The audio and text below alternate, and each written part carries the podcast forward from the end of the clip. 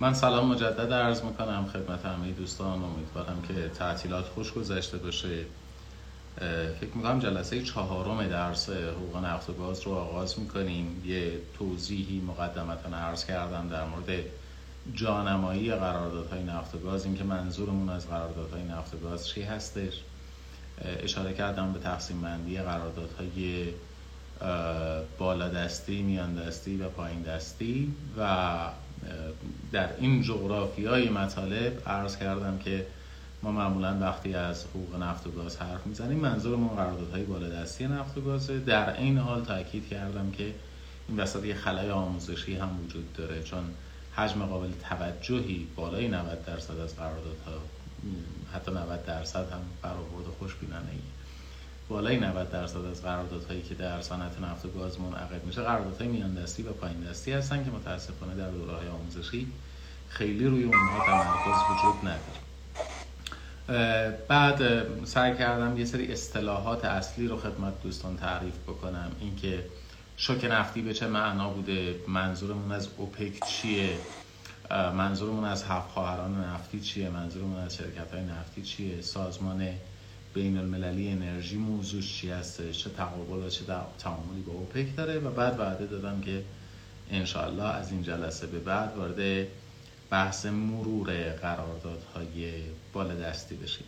ما هر کدوم از قراردادهای بالادستی رو یعنی قراردادهای کانسشن یا قراردادهای امتیاز قراردادهای PSA Production Sharing Agreement قراردادهای عرض بکنم خدمتون سرویس و بعد نهایتا اگر فرصتی داشتیم قراردادهای آی پی سی رو در دو مقطع زمانی با هم دیگه بحث می‌کنیم. یکی الان که یه نگاه کلی به همه این قراردادا میندازیم برای اینکه بتونیم در یه نگاه کلان تفاوت ها و شباهت های اینها رو تشخیص بدیم و بعد وارد هر کدوم از این قراردادها به صورت جداگانه میشیم و در مورد هر کدوم از اینها جداگانه صحبت خواهیم کرد. پس بنابراین در بحث تحولات قراردادهای نفتی می‌خوایم در یک نگاه کلی ببینیم این قراردادها چگونه از دل هم دیگه در اومدن و چگونه یک قرارداد به قرارداد دیگه ای تبدیل شده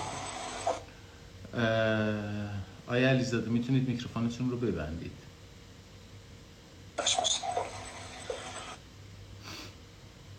خب آقای زیابخش هم هر زمانی به جمع ما اضافه شدن یه اعلام حضور سر کلاس از طریق میکروفونشون داشته باشن بسیار.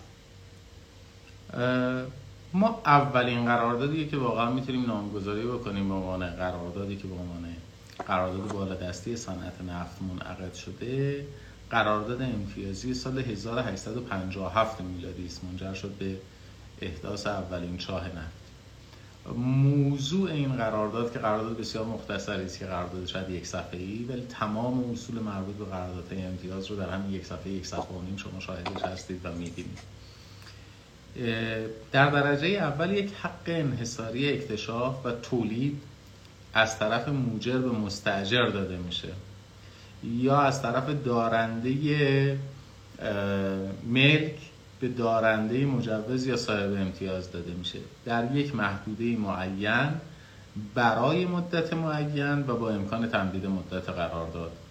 پس بنابراین اجازه اکتشاف اجازه استخراج و تولید برای یک مدت معین توسط به در یک محدوده معین و با قابلیت تمدید. این ویژگی ها رو شما بعدها در قراردادهای امتیازی در همه قراردادهای امتیازی شاهدش هستید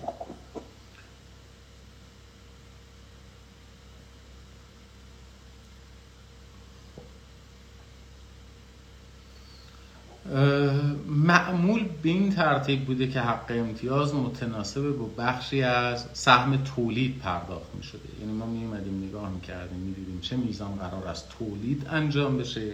یک درصدی از اون تولیدی که انجام می شده به عنوان حق امتیاز پرداخت می شده گاهی اوقات به صورت نقدی بوده گاهی اوقات هم به صورت عینی بوده. یعنی شما می اومدی می گفتی که مثلا اگر صد واحد نفت تولید شد دوازده و نیم درصدش رو یک هشتمش رو. به عنوان حق امتیاز باید بدی یعنی دوازده و نیم درصد نفت رو. یا به جای دوازده و نیم درصد نفت دوازده و نیم درصد مبلغش رو باید پرداخت بکنی. ببینید اینها اصول بسیار ساده ای هستند که بعدها حالا در اینکه چه قرارداد پی اس ای چه قرارداد سرویسه و بعضی وقتا بازی با الفاظ ما اینها رو هم می‌بینیم. مثلا در قرارداد PSA در قرارداد تولید مشترک Production Sharing Agreement اولویت با قدر و سهم. سهم پرداخت میشه. در حالی که در قراردادهای سرویس از لحاظ تئوریک اصولا اولویت با پرداخت نقدی است. هرچند در قراردادهای سرویس هم به دلیل اینکه حجم نقدینگی که باید تامین بشه برای پرداخت بسیار بسیار بالاست معمولا در کنار اون قرارداد سرویس یه قرارداد فروش نفت هم منعقد میشه. باز دوباره اون مبلغ تبدیل میشه به نفت و تحویل در واقع شریک داده میشه. ولی این option این option ی که یا نفت پرداخت بشه یا کالا پرداخت بشه اگر نقطه عزیمت رو بخوایم در نظر بگیریم نه اینکه کل تحلیل رو بخوایم در ذهن داشته باشیم. اگر فقط بخوایم نقطه عزیمت رو در نظر بگیریم در قرارداد PSA در قراردادهای تولید مشترک نوع متفاوتی هستن از قرارداد و قرارداد concession. اولویت پرداخت کالاس یعنی تحویل دادن خود نفته تحویل دادن خود گازه. و در قراردادهای سرویس اولویت مبلغ هستش یه سری تعهداتی مستأجر داره که این تعهدات دقت بکنید در مورد یه قرارداد یک صفحه یک صفحه و نیمی سال 1857 میلادی داریم صحبت می‌کنیم که این ویژگی ها رو من به ضرس قاطع می‌تونم به شما بگم تو تمام قراردادهای نفتی دیگه می‌بینید. یعنی این تعهداتی که از الان به بعد راجعش صحبت می‌کنیم شما تو قراردادهای concession تو قراردادهای PSA تو قراردادهای سرویس می‌بینید. این رو از چه جهتی دارم من عرض می‌کنم و چرا اینقدر دارم روش تاکید می‌کنم؟ ما گاهی اوقات تو پیدا کردن مقتضای ذات عقد دچار مشکل میشیم. یعنی یک شرطی رو مثلا در قرارداد سرویس می‌بینیم در قرارداد IPC می‌بینیم. به عنوان ویژگی قرارداد IPC به عنوان ویژگی قرارداد buyback به عنوان ویژگی قرارداد سرویس مطرح می‌کنیم. حالا که به واقع ویژگیش نیست. یعنی در قراردادهای نسل‌های قبلی در قراردادهای PSA در قراردادهای concession جدید حتی در قراردادهای concession قدیم هم ما این ویژگی ها رو می‌بینیم. یکیش تعهد مستأجر هستش به اینکه بلافاصله عملیات اجرایی رو آغاز بکنه و بدون تأخیر. در غیر این صورت قرارداد اجاره لغو میشه. یعنی وقتی شما زمین رو در سال 1857 مالک به مستجر یا صاحب امتیاز واگذار کرد شرطش این بود که شما بلافاصله باید در واقع فرایند اکتشاف و استخراج رو آغاز بکنید.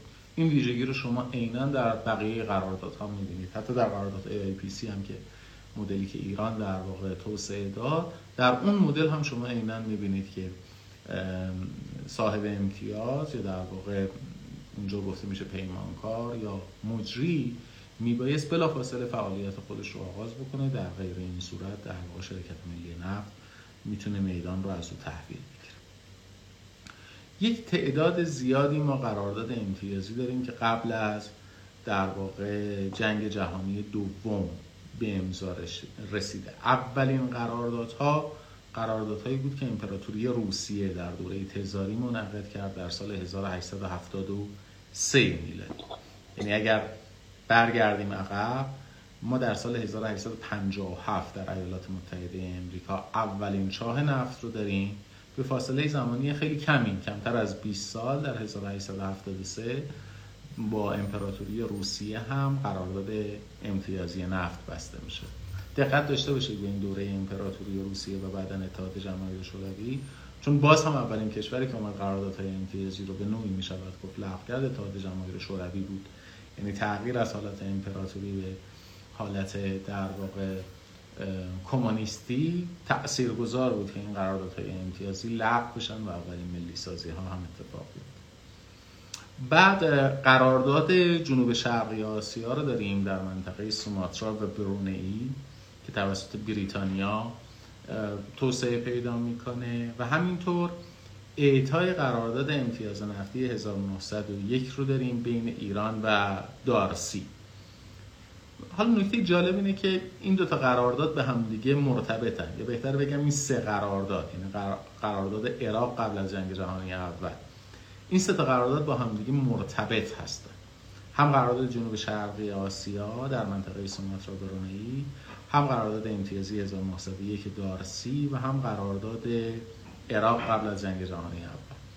چون وقتی شرکت نفت ایران انگلیس تأسیس میشه. دارسی بعدها میاد سهامش رو واگذار می‌کنه به مجموعی که نام ایران انگلیس می‌گیره. وقتی شرکت نفت ایران انگلیس تشکیل میشه این شرکت نفت ایران انگلیس عملا دقت بفرمایید هر سه محدوده نفتی یا هر سه تا حوزه و میدان رو مدیریت می‌کرده. هم, نفت سوماترا برونه ای رو هم نفتی رو که در در واقع مسجد سلیمان خوزستان ایران بوده و هم نفتی که در بصره وجود داشته. و این از جهتی اهمیت داره؟ وقتی نفت در ایران ملی شد دنبال روی کار آمدن دکتر محمد علی مصدق در ایران وقتی نفت ملی شد و شرکت ملی نفت ایران شکل گرفت و انگلیس ها خلعیت شدن انگلستان شرکتی تأسیس کرد به اسم بی پی بریتیش پترولیوم که در جلسه قبل راجبش صحبت کردیم. یکی از هفت خواهران نفتی است. بی پی توافقی که با شرکت ملی نفت ایران یا با دولت ایران انجام داد از این قرار بود که در واقع نفت بصره و نفت سوماترا برونئی از محدوده عمل شرکت ملی نفت ایران طبیعتا خارج بشه و مبنای فعالیت های شرکت بی پی قرار بگیره. پس در ابتدا بریتانیا یا اتباع بریتانیا. سه قرارداد امتیازی منعقد می‌کنن. قرارداد آسیای جنوب شرقی سوماترا برونایی قرارداد دارسی در ایران و قرارداد نفت بصره.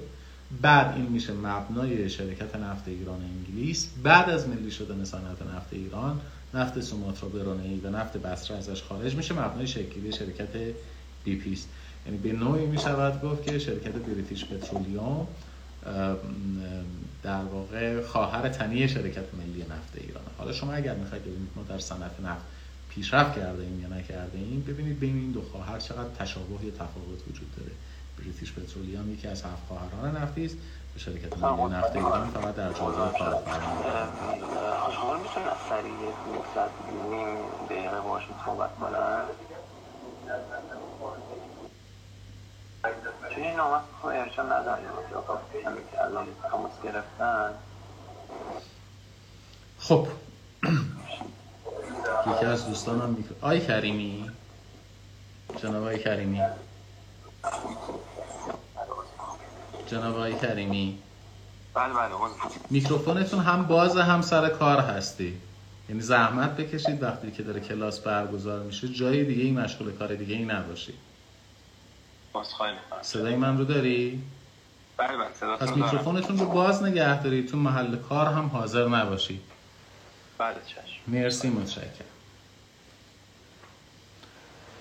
عرض می کردم این سه تا قرارداد مبنای شکلی شرکت نفت ایران انگلیسه و بعدها مبنای شکلی شرکت بریتیش پترولی علاوه بر این قراردادهایی که داریم در موردشون صحبت می‌کنیم با بحرین هم در سال 1928 میلادی یک قرارداد امتیازی منعقد میشه که الان در اون شرکت شرکت سوکال تغییر نام داده به شرون و از شرکت های از مذارت می‌خوام تغییر نام داده به شرکت شفرون و از طریق یکی از شرکت های زیر مجموعه خود شرکت بابکو در واقع فعالیت می‌کنه در سال 1933 ما در عربستان سعودی شاهد انعقاد قرارداد امتیازی هستیم. در کویت در سال 1934 عمان در سال 1937 و امارات متحده عربی هم در سال 1939 مجموعه این قراردادهایی که عرض کردم از یه جهت دیگه هم دارای اهمیتن. یعنی قرارداد عراق، بحرین، عربستان، کویت،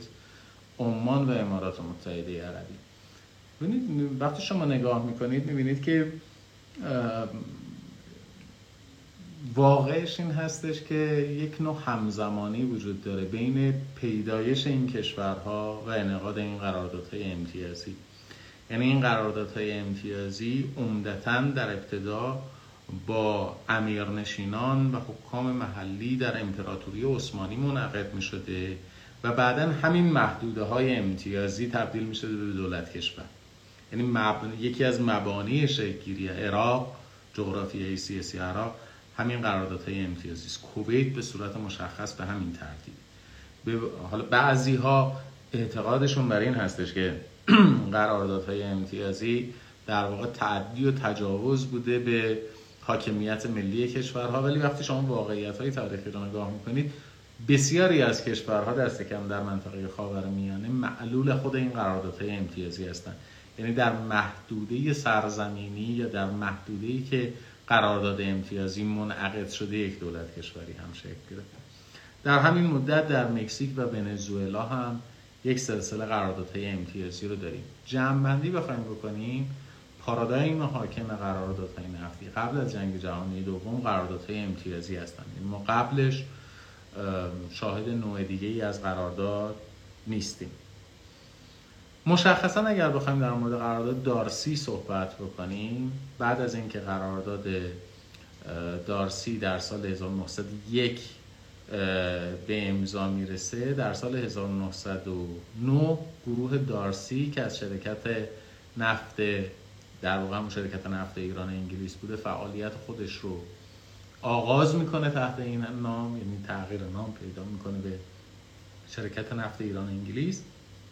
و سال 1912 صادرات نفت از آبادان آغاز میشه. در سال 1935 هم تغییر نام پیدا می‌کنه به شرکت نفت ایران انگلیسی و در سال 1951 هم نام بریتیش پترولیوم براش انتخاب میشه. در سال 1954 هم بعد از کودتا و کنار رفتن دولت دکتر محمد مصدق نفت ایران در اختیار یک کنسرسیوم قرار می‌گیره. از 17 شرکت تشکیل شده بوده و از جمله خود بی پی هم عضو اون کنسرسیوم بوده. در جای خودش راجبش صحبت خب. ویژه یه سلسله ویژگی های مشترکی دارن این قراردادهای نفتی. همه قراردادهای نفتی قبل از جنگ جهانی دوم که در مورد اینها باید تعمل بکنیم و بیشتر راجبش حرف بزنیم. یکی از ویژگی های مشترک در واقع قراردادهای امتیازی قبل از جنگ جهانی دوم این هستش که مالکیت نفت سر چاه توسط کشور میزبان به شرکت بین المللی نفت منتقل میشه. یعنی نفت وقتی که استخراج شد اون نفت استخراج شده در اختیار شرکت بین المللی نفتی قرار باز دوباره روی این ویژگی می‌خوام تاکید بکنم دوستان. نفت وقتی استخراج شد یعنی نفت از چاه در اومده رسیده سر چاه اونجا مالکیتش منتقل می شود به شرکت بین المللی نفتی.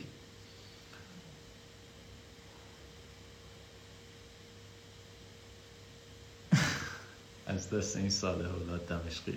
من به دوستانی هم که تو live هستن سلام می‌کنم هم به آقای احمدی فرد هم به آقای صالح عزیز دلتنگ همتون هم هستم. انشالله فرصتی بشه زیارتتون عرض می‌کردم تمام قراردادهای امتیازی قبل از جنگ جهانی دوم مالکیت نفت سر چاه منتقل میشه. چرا رو این تاکید می‌کنم؟ بعضی از بزرگوارایی که ایراد می‌گیرن به قراردادهایی که ایران منعقد کرده مثل قراردادهای بایبک ایران مثل قراردادهای آی پی سی یا مثلا مقوله ملی بودن نفت رو مطرح می‌کنن هی رو این قضیه تاکید دارن که آقا نفت درون مخزن مالکیتش قابل انتقال نیست.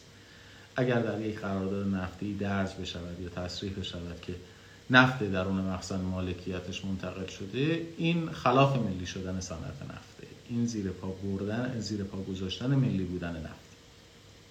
و بعد هی توی قراردادهای آی پی سی هی تو قراردادهای بایبک کنکاش می‌کنن که فلان ماده بهمان ماده داره نشون میده داره دلالت می‌کنه برای اینکه نفت درون مخزن مالکیتش منتقل شده. این زیر سوال بردن حاکمیت ملی است این زیر سوال بردن قانون ملی شدن صنعت نفته وطن فروشی است و قصه اما واقعیت قضیه این هستش که عدم انتقال مالکیت نفت درون مخزن بازم تاکید می‌کنم عدم قابلیت انتقال مالکیت نفت درون مخزن مسئله ای هستش که در قراردادهای امتیازی پیش از جنگ جهانی دوم حل شده بود. یعنی قبل از جنگ جهانی دوم حتی قبل از جنگ جهانی دوم هم بدیهی بود مالکیت نفت درون مخزن منتقل نمی شود ببینید در مورد قراردادهایی صحبت می‌کنیم که مال دهه سی میلادی هستند دهه 20 میلادی هستند حتی در اون قراردادها مالکیت نفت درون مخزن منتقل نمی‌شد پس بنابراین ایرادی که بعضی ها می‌گیرن برمیگردن میگن قراردادهای بایبک ما یا قراردادهای PSA یا قراردادهای ارزان به خدمتتون سی ما نفت درون مخزن رو منتقل کردن. اینها با واقعیت ها نه تنها با واقعیت متن قراردادها نمی‌خونه که با واقعیت های تاریخی هم. حالا چرا مالکیت نفت درون مخزن منتقل نمی شود؟ دلیل اینکه مالکیت نفت درون مخزن منتقل نمیشه این هستش که اصولا شرکت ها نفتی رو که در تصرف خودشون ندارند نمی‌توانند در صورت های مالی خودشون ثبت بکنن یعنی همین شرکت بی پی همین شرکت شورون شما بیا برگرد بهش بگو آقا نفت درون مخزن متعلق به شماست. خب این نفت درون مخزن متعلق به شماست باید در صورت های مالی در دارایی های ثبت بشه دیگه. چون شرکت شورون چون شرکت بی پی هر شرکتی. بر اساس استانداردهای حسابداری استانداردهای حسابداری امریکایی کانادایی نمی‌تواند چیزی رو که در تصرفش نیست در مالکیت خودش ثبت بکنه. اینکه شما به یک شرکت نفتی بگید نفت درون مخزن مال تو هست یا بگید نفت درون مخزن مال تو نیست هیچ تأثیری در صورتهای مالی و وضعیت مالیش نداره. پس بنابراین شرکت های نفتی از همون قبل از جنگ جهانی دوم اصراری بر اینکه نفت مالکیت نفت درون مخزن بهشون منتقل بشه نداشتن. چون حتی اگر منتقل هم می‌شد این انتقال تأثیری در وضعیت این شرکت ها نداشت. اینها رو ثروتمندتر داراتر نمی‌کرد چون در صورت های مالیشون قابل ثبت حالا چرا این مسئله مالکیت نفت درون مخزن خیلی اهمیت داشت؟ خب در ایران نفت ملی شد. ملی شدن صنعت نفت ازش تعابیر مختلفی وجود داره. ولی اونقدری که عقل من می‌رسه ملی شدن صنعت نفت یعنی کنترل تولید و کنترل فروش نفت. خب ما عملا کنترل فروش نفت رو نمی‌تونستیم داشته باشیم حتی بعد از ملی شدن چون بریتانیایی ها نفت ایران رو توقیف می‌کرد بعد از اینکه کودتا اتفاق افتاد و کنسرسیوم نفت اومد اداره نفت ایران رو بر عهده گرفت ما عملا کنترل تولید رو هم نداشتیم. خب اگر ملی شدن دو معنا داشته باشه یعنی دو جز داشته باشه کنترل تولید و کنترل فروش. و ما در دوره کنسرسیوم نه کنترل تولید نفت رو داشتیم نه کنترل فروش نفت رو داشتیم. به این معنا بود که ملی شدن نفت منتفی شده دیگه. ولی دولت وقت ایران باید یه چیزی به مردم عرضه می‌کرد یه حرفی می‌زد که می‌گفت نه آقا نفت ملی شده است مصدق رفته است. یعنی ملی شدن صنعت نفت به قوت خودش باقی آمدن معنای ملی شدن صنعت نفت رو تحریف کردن. گفتن ملی بودن نفت به این معناست که نفت درون مخزن مالکیتش منتقل نمی شود. تحریف شد مانیپوله شد قضیه. در حالی که هیچ تفاوتی نمی‌کنه نفت درون مخزن چه نفت ملی شده باشد چه نشده باشد. چه کشور نفتی کنترل تولید و فروش نفت رو داشته باشه چه نداشته باشه نفت درون مخزن مالکیتش قابل انتقال نیست. قابل انتقال بودنش هم هیچ ارزشی نداره به خاطر اینکه در صورت های مالی قابل ثبت نیست. برگردیم به موضوع بحث خودمون داریم ویژگی های مشترک تمام قراردادهای امتیازی. قبل از جنگ جهانی دوم رو بررسی می‌کنیم. اولین ویژگی چی بود؟ مالکیت نفت سر مخزن منتقل میشه. یعنی نفت وقتی استخراج شد در تصرف شرکت نفتی قرار گرفت حالا می‌تواند به عنوان دارایی خودش سن عملا شرکت نفتی یک سازمان شبه دولتی است. یعنی دولت مطبوعش داره ازش حمایت می‌کنه. پشتوانه دولتی بسیار سنگین داره و به نوعی گویا سطح زمین رو هم می‌تونه تملک کنه یعنی شما وقتی حمایت های بریتانیا را از شرکت نفت ایران انگلیس می‌بینید احساستون این هستش که یک سازمان دولتی است جزئی از دولت بریتانیا است. کما اینکه وقتی ملی سازی هم اتفاق افتاد دولت بریتانیا علیه ایران در دیوان بین المللی دادگستری طرح دعوا کرد و گفت که منافع یعنی گویا یک اختلافی بین دولت بریتانیا و دولت ایران. حالا بگذاریم از اینکه دیوان بین المللی دادگستری هم قرار عدم صلاحیت صادر کرد. بعضی به اشتباه میگن دیوان بین المللی دادگستری اون چیزی که افا هم بهش گفته میشه دادگاه لاهه به نفع ایران رأی داد. خیلی. دیوان بین المللی دادگستری اعلام کرد که این دعوا بین یک شرکت هست و دولت ایران و در صلاحیت دیوان بین المللی دادگستری نیست رسیدگی به این اختلاف در صلاحیت دادگاه ایران. همه این قراردادهای امتیازی علاوه بر دو ویژگی که عرض کردم یک سیستم جامع حمل و نقل ارتباطات هم دارن. یعنی از جایی که نفت استخراج میشه انتقالش به پالایشگاه ها پالایشش سوار کشتی شدنش هم کردنش بردنش خورده فروشی کردنش همه این سیستم ارتباطی و همه این سیستم حمل و نقلی در اختیار شرکت امتیازی است. آثاری هم در کشور ما در, در پی داشته آثار جدی هم در پی داشته. مثلا حمل و نقل نفت از محل استخراج تا پالایشگاه آبادان این در اختیار شرکت نفت ایران انگلیس بوده. این لوله ها از زمین های متعلق به بختیاری ها عبور می کرده و دولت بریتانیا همواره این نگرانی رو داشته که به اینها حمله بشه. یعنی در واقع نیروهای بختیاری حمله بکنن حالا خرابکاری انجام بدن لوله رو منفجر بکنن یا قصه خود در واقع شرکت نفت ایران انگلیس با در واقع ایل بختیاری وارد قرارداد میشه. یک قراردادی منعقد می‌کنه با ایل بختیاری برای حفاظت از این لوله ها یعنی مبالغی پرداخت می‌شده به ایل بختیاری برای سیانت از این لوله ها. نه خودشون حمله بکنن به این لوله ها نه اجازه بدن دیگران حمله بکنن. که جالب هم هستش دیگه یعنی این مراودات مالی که شما می‌بینید بعدا یه جایی هم خودشون نشون میده در تاریخ معاصر هم کمتر راجبش صحبت شده. ما می‌بینیم که بختیاری ها در جریان در واقع استبداد صغیر محمد علی شاه به سمت تهران حرکت می‌کنن و تنها گروهی هم که توانمندی مالیش رو داشتن بختیاری ها بودن. این بختیاری ها توان مالی رو برای حمله به تهران و ساقط کردن محمد علی شاه از کجا به دست میارن؟ از همین منابع مالی که مربوط می به حفاظت و سیانت از لوله ها چرا منابع مالی داشتن؟ به خاطر اینکه شرکت نفت ایران انگلیس این منابع مالی رو بهشون پرداخت می‌کرد تا بتونن از لوله ها نگهداری بکنن. و خود شرکت نفت ایران انگلیس مجبور بوده از سرچا تا توی فروشگاه عرضه محصولات به مصرف کننده نهایی این لوجستیک و این گردونه کامل حمل و نقل رو تامین می‌کنه. درست به همین دلیل هم هستش. یعنی به دلیل اینکه بعد از ملی شدن صنعت نفت یه قسمتی از این لوجستیک رو انگلیسی ها از ما گرفتن.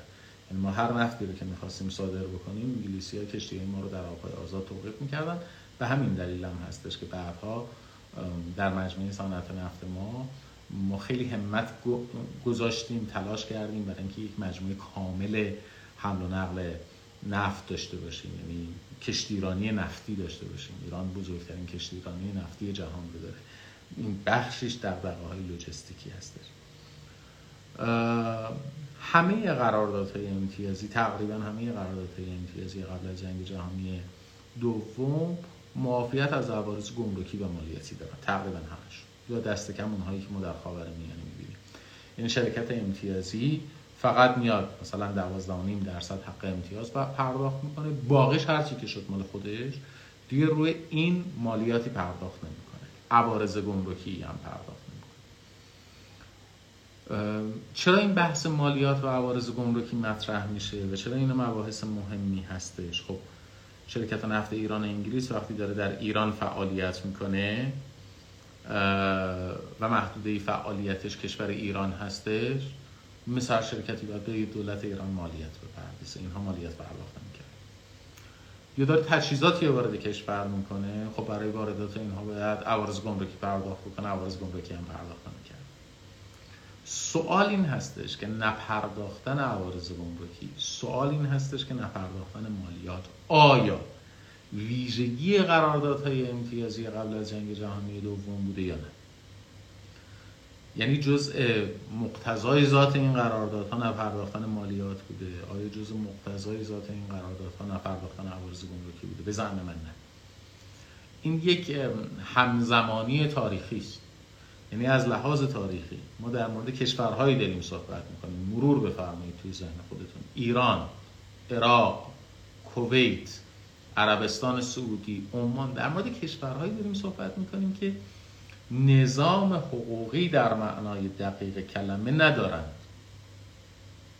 نظام حقوقی در معنای دقیق کلمه ندارند یعنی حاکمیت قانون و وضع قانون به عنوان یک روی کرده پوزیتیویستی مجلسی وجود داشته باشد قانونی وضع بکنه اصولا در اینها وجود نداره. پیشروترینشون ایرانه دیگه. شما نگاه کنید قرارداد سال 1301 منعقد میشه. سال 1299 در ایران کودتا شده. سال 1285 انقلاب مشروطه اتفاق افتاده. یعنی مجلسی مجلس 14 ساله ای که در ایران شکل گرفته. تازه ایران پیش روشه در بقیه کشورها در عراق و کویت و عربستان اینها که اصلا در این مقطع صحبت کردن راجع به مجلس اینها و قانونگذاری شوخی. چون اصلا اساسا سیستم قانونگذاری وجود نداره سیستم مالیاتی قانونی وجود نداره سیستم گمرکی قانونی وجود نداره. و به دلیل خلایی که در نظم حقوقی وجود داره این شرکت ها در واقع پرداخت نمی‌کنن. بعدها که می‌بینیم که پرداخت عوارض گمرکی الزامی میشه برای اینها. بعدها که می‌بینیم که این شرکت ها مجبورن مالیات پرداخت بکنن تعهدشون به پرداخت مالیات به تعهدشون به پرداخت عوارض گمرکی. واقعش اینه که ارتباط مستقیمی به تحول قراردادهای امتیازی پیدا نمی‌کنه.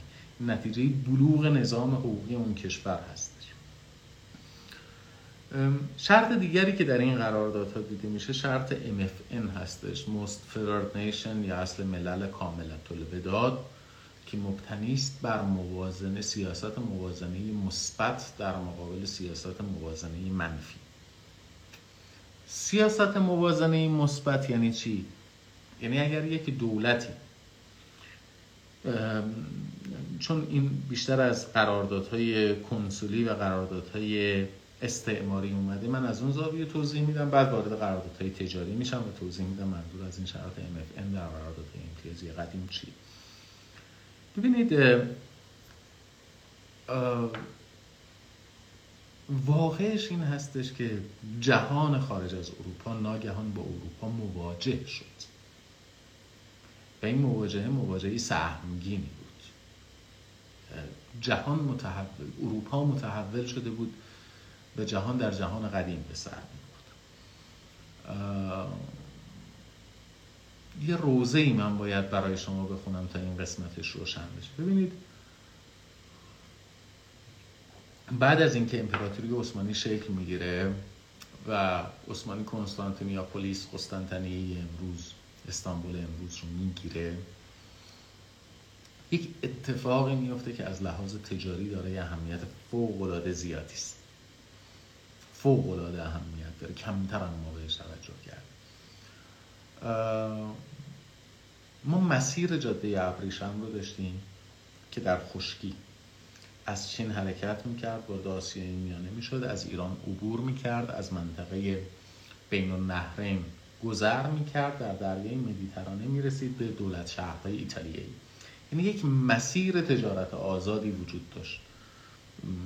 نه ارزم به خدمتون چینی ها مقاومتی می‌کردن در مقابل این تجارت آزاد. نه اقوام ترک تبار نه اقوام ایرانی نه اقوامی که در منطقه بین النهرین زندگی می‌کردن. یک خط تجاری مستحکمی وجود داشت. یک تجارت آزاد مستحکمی وجود داشت. همان بدیهی فرض می‌کرد حتی ادهی اعتقادشون بر این هستش که حمله اعراب به ایران به انگیزه دسترسی به این شاهراه تجارت آزاد بود. یعنی خانواده های پهلو که از دوره اشکانیان در این مسیر حضور داشتن حتی در دوره ساسانیان هم دارای نفوذ بسیار زیادی بودن به این دلیل قدرت سیاسی و قدرت مالی بسیار زیادی داشتن. اعراب تمایل داشتن که به این شاهراه دسترسی پیدا بکنن و به این دلیل بود که بعضی ها اعتقادشون این که به این دلیل بود که اعراب به ایران حمله کردن. یعنی اونها هم می‌خواستن به این شاهراه تجارت آزاد دسترسی داشته باشن. مغول ها هم که حمله کردن چین رو گرفتن آسیای میانه رو گرفتن ایران رو گرفتن باز هم این شاهراه تجارت آزاد رو قطع نکردن. اما وقتی دولت عثمانی شکل گرفت این راه قطع شد. یعنی دولت عثمانی اجازه عبور کالا از شرق به غرب رو نداد. ناگهان اروپا بسته شد و اروپا دسترسی به در واقع تجارت با آسیا نداشت. دقت داشته باشید. شاید اشتباه از من باشه ولی به یقین 70 80 درصدی خدمتتون عرض می‌کنم. تا قرن 18 میلادی تا ابتدای قرن 18 میلادی 70 درصد تولید ناخالص جهانی در آسیا اتفاق میفته 70 درصد تولید ناخالص جهانی متعلق به آسیا است. پس تجارت از اروپا به آسیا صرف می‌کنه. یعنی شما اگر اینجوری در نظر بگیرید این اینی که عرض می‌کنم واقعه ها. اگر شما سه تا کشتی از اروپا میفرستادی آسیا و از این سه تا کشتی دو تاشون غرق می‌شدن و یک کشتی برمیگشت همون یه دونه کشتی 300 درصد به شما سود می‌داد. همون یه دونه کشتی به شما 300 درصد سود می‌داد.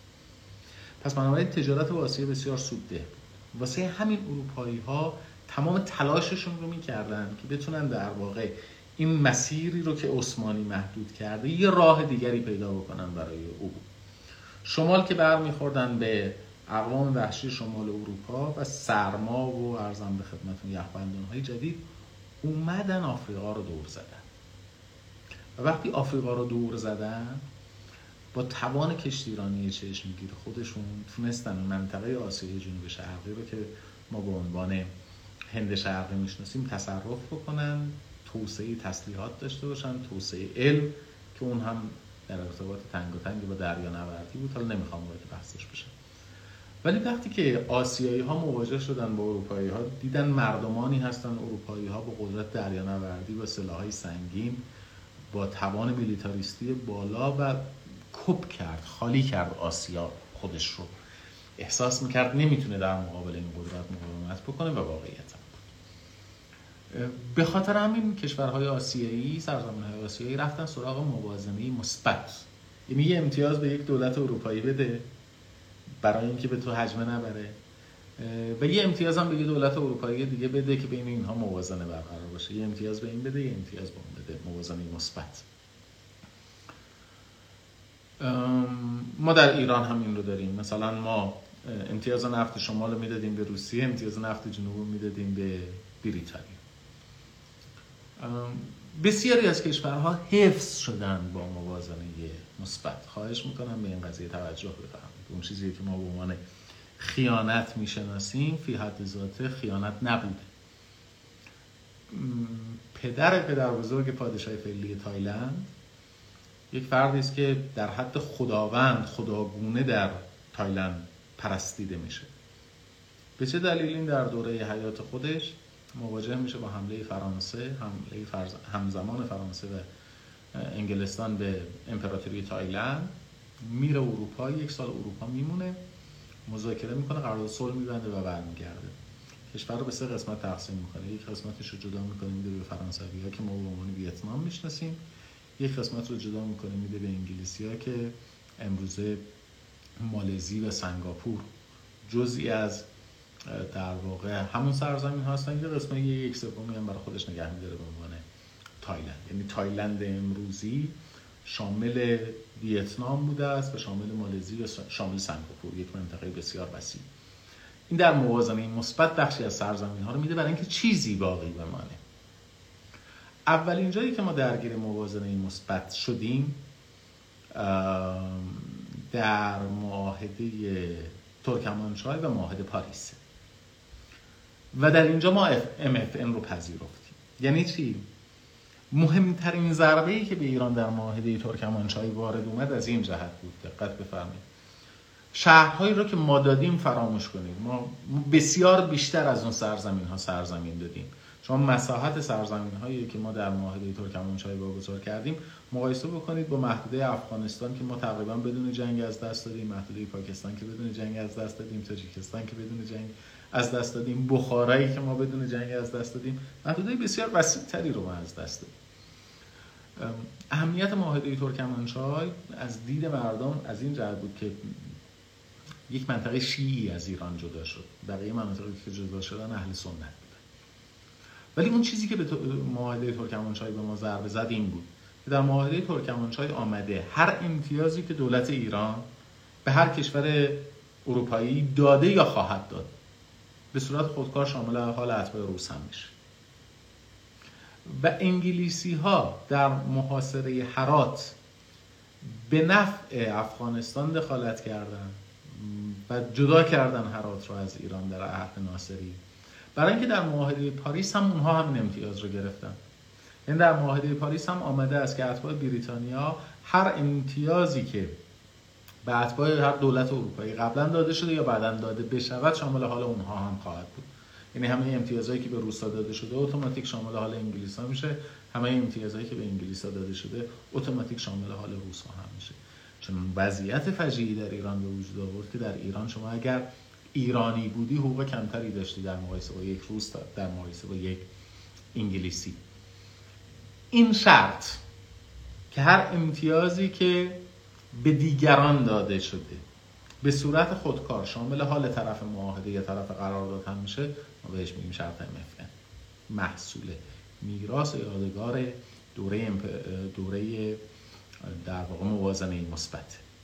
میراث دوره موازنه مثبت. هر امتیازی که به کسی داده شده است به صورت هر امتیازی که به کسی داده بشود یا داده شده به صورت خودکار شامل حال طرف قرارداد به طرف معاهده میشه. امروزه MFN در معاهدات تجاری بسیار استفاده میشه. دیگه اون ماهیت استعماری رو نداره واقعش. WTO سازمان تجارت جهانی شرط MFN داره. هر امتیازی که شما به یک دولت عضو بدید شامل بقیه دولت های عضو حالا بعضی ها میگن این هم استعماره. کسایی که توهم توته دارن میگن WTO هم یک ساختار استعماری رو داره توسعه میده. نداره. تا دیگه اروپا هم همینجوره در نفتا هم همینجوره در تمام معاهدات تجاری شرط MFN وجود داره. در تمام قراردادهای امتیازی هم شرط MFN وجود داشته. یعنی اگر شما دارید به یه شرکت نفتی قرارداد میبندید به شرکت دیگری امتیازی بدهید بیشتر اتوماتیک به صورت خودکار شامل دیگران هم خواهد شد. پس بنابراین جمع کنیم. ویژگی مشترک قراردادهای امتیازی قبل از جنگ جهانی دوم چی هستن؟ یک مالکیت نفت سر چاه منتقل میشه. هرگز در اون دوران بحث مالکیت نفت درون شاه مطرح نبوده چون نفت درون شاه قابلیت ثبت در صورت های مالی نداشت. دو شرکت های امتیازی نفتی به شدت وابسته به دولت های مطبوع خودشون یا به شدت تحت حمایت دولت های مطبوع خودشون بود سه علاوه بر عملیات اکتشاف و استخراج عملیات انتقال و پالایش رو هم خودشون انجام می‌دادن. چهار به دلیل خلع نظم حقوقی کشور میزبان مالیات پرداخت نمی‌کردن عوارض گمرکی هم پرداخت نمی‌کردن و در تمام این قراردادها برای شرکت نفتی در واقع شرط MFN یا شرط ملل کاملت الوداد هم دیده میشه. خب بحث بعدی که بعد راجع صحبت بکنیم یک سلسله ملی سازی هایی هستش که ما قبل از جنگ جهانی دوم داریم. چون دقت بفرمایید جریان ملی سازی ها اصولا به بعد از جنگ جهانی دوم مربوط میشه ولی ما یه سری ملی سازی قبل از جنگ جهانی دوم داریم. اجازه بدید که در مورد این ملی سازی قبل از جنگ جهانی دوم جلسه بعد با هم دیگه صحبت بکنیم و موضوعمون رو ادامه بدیم. من live رو تموم می‌کنم. بحث رو با بچه های کلاس پرسش ها و پاسخ های کلاسی رو ادامه خواهیم داد. روزتون بخیر. باشه. و خداحافظ